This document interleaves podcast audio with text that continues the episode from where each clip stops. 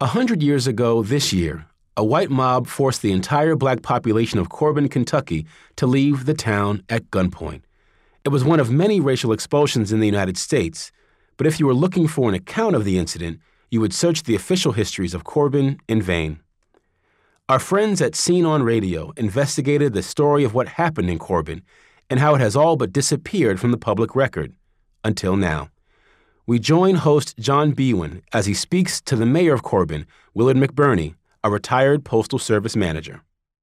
People in my peer group from they said they had heard from their grandfathers or from their dads, and it was just really passed on down from generation from generations, and that that's really the the gist of, of my knowledge of this. And what version? What was it? I mean, I, well, I heard that uh, there was a uh, a group w- uh, one night that uh, uh, forced a bunch of uh, the blacks out of Corbin, and but then I've heard that a lot of that it wasn't to that severity that you know they were the, they were employed by the railroad company and they did move some out. But then they brought them back in two weeks later to finish the job. And I think that is the railroad brought in another crew of black workers in this version of the story that's proof that the expulsion was not about race in fact in affidavits collected for the state's criminal investigation several months later white eyewitnesses backed up the story told by the African American men they said the armed mob announced its intention to rid Corbin of black people, and that black baggage workers who tried to return a few days later were threatened and left again. I know that some of the Negroes who were compelled to leave Corbin were property owners and had always been considered peaceful and law abiding. I do not consider that it would be safe for any of the Negroes to return to Corbin, Kentucky at the present time. As a result of the investigation in 1919, a man named Steve Rogers, who had worked for the railroad, was convicted of leading the mob and spent two years in the Kentucky State Penitentiary. A lot of people in Corbin say there's no point in dwelling on something that happened so long ago. That's how Mayor McBurney feels. But at the same time, he admits the expulsion haunts his town and its image. Uh, I had to go to a marketing meeting in uh, Cincinnati. McBurney remembers an incident in the late 1980s when he was working for the Postal Service. There was probably over a hundred of us in this meeting from various places. The main speaker at the meeting was an African American who'd flown in from Chicago. And he was uh, going through how our plans would do this and that. And if any of us had any problems, he said, Hey, I'll personally come down and work with you on that. But he says, and he pointed his finger at me, but he said, I won't come to Corbin. That's what he called Corbin. He said, I will not come to Corbin. And that really made me feel small to be singled out with a group of people like that. I knew that he had heard of the stigma that has followed Corbin. And I mean, there was someone from Chicago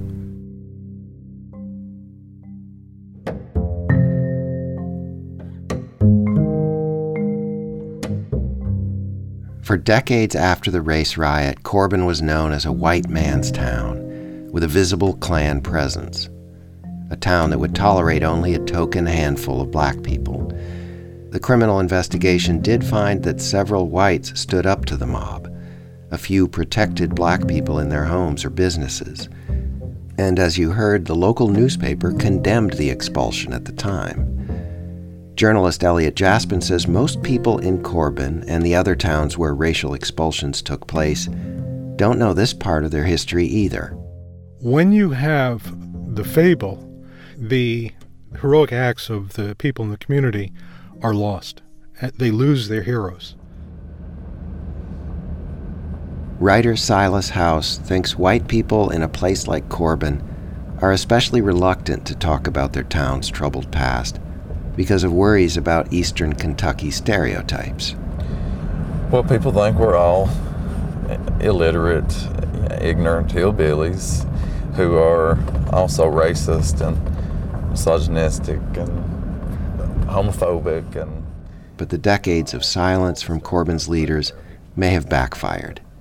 Silas says by failing to publicly own up to the 1919 expulsion, Corbin has missed the chance to move past it.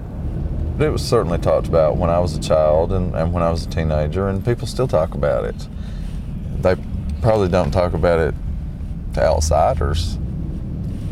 But I think it's important to talk about for several reasons. For uh, number one, you know, just to, to shed light on something that awful happening. Number two, it's it's important to know about the place you're from.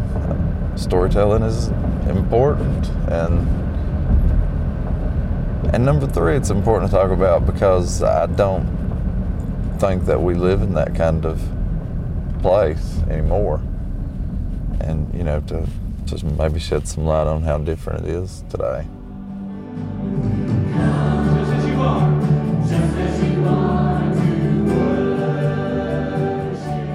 On the edge of Corbin, a congregation more than a century old meets in a sprawling, much newer building.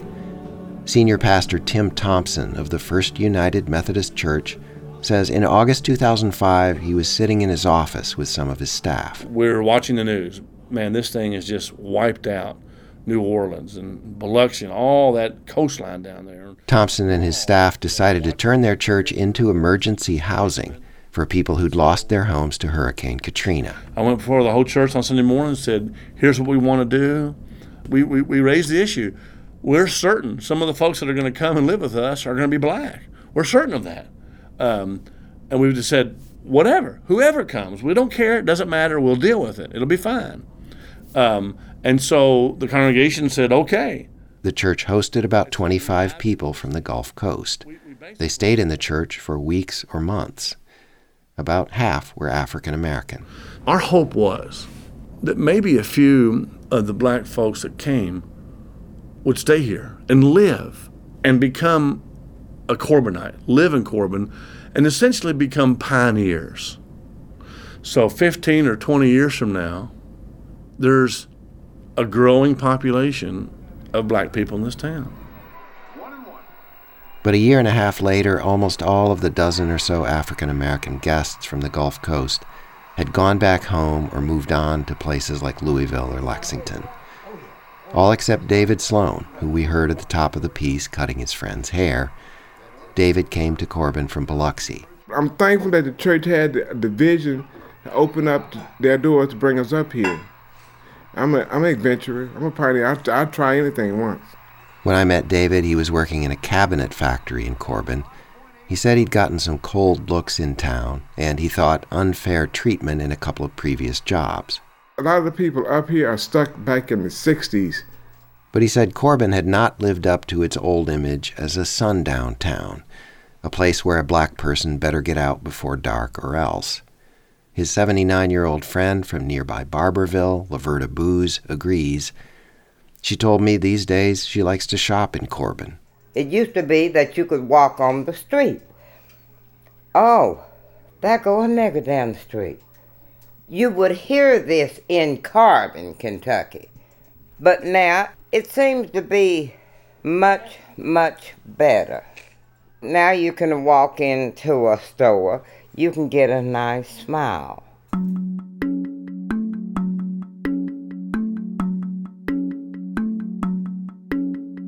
Still, some people in Corbin say their town has a lot of work to do in putting its hateful image to rest, starting with some straight talk about what really happened in 1919.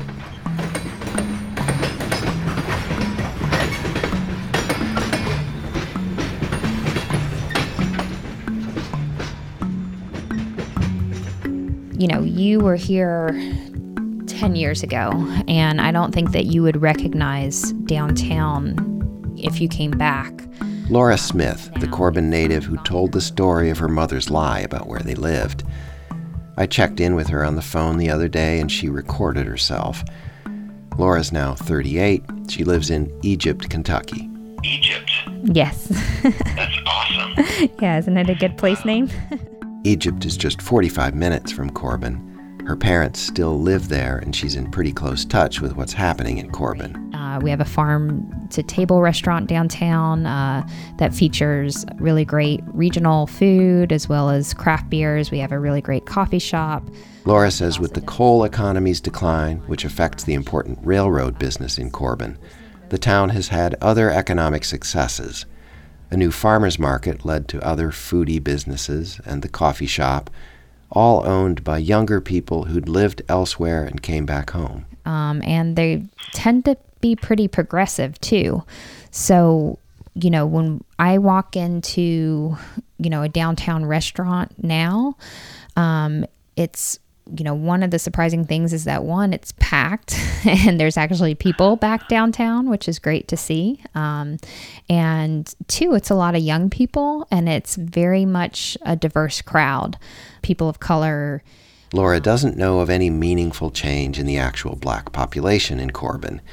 She thinks those diverse people she sees downtown are mostly just in for the day from the surrounding area. College students, and then there's also folks who are driving down from Lexington and places like that, or tourists um, who are, you know, staying in the area or on their way to other places. So I'm not sure. But in the town known as the home of Colonel Sanders, you can now get a cup of fair trade coffee, and a local restaurant declared itself a sanctuary in the face of the Trump administration's travel ban on Muslim countries. Corbin's vibe is increasingly inclusive, as Laura puts it, which makes it all the more unfortunate, in her opinion, that the town still doesn't acknowledge its troubled past. There's still no public marker of any kind about what happened in 1919. In 2007, the same year a version of my piece about Corbin aired on NPR, Laura and a young newspaper reporter in town organized a display about the racial expulsion at the public library, showing some of the documents you heard about in this piece, those affidavits about the race riot. You know, court proceeding documents, um, clips from the local newspaper, and also some of the national newspapers that covered it. And those were put on display um, at the public library for anybody to view. Um, you know, we there weren't um, you know, there wasn't like a public dialogue around it, but they were publicly presented. Also in 2007, the Corbin City government organized a lecture series on the history of the town, featuring a local historian. Laura went to those lectures and was disappointed you know, it kind of went to from the founding and kind of early, early history of the town to jumping forward to, you know, the mid to late 1920s. Um, so there was a, a sizable gap um, of history that wasn't talked about, including including the year 1919.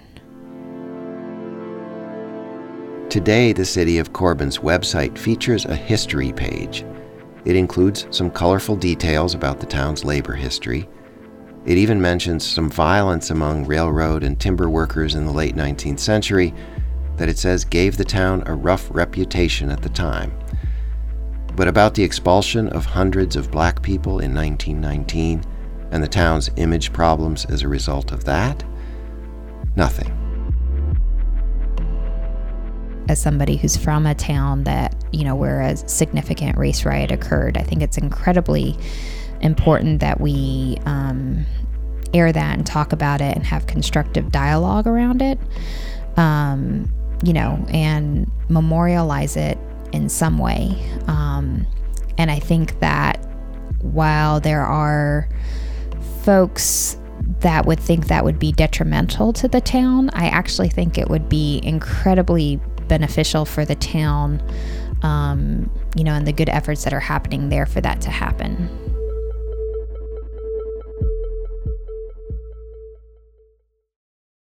Thanks to John Biewen and our friends at sceneonradio.org.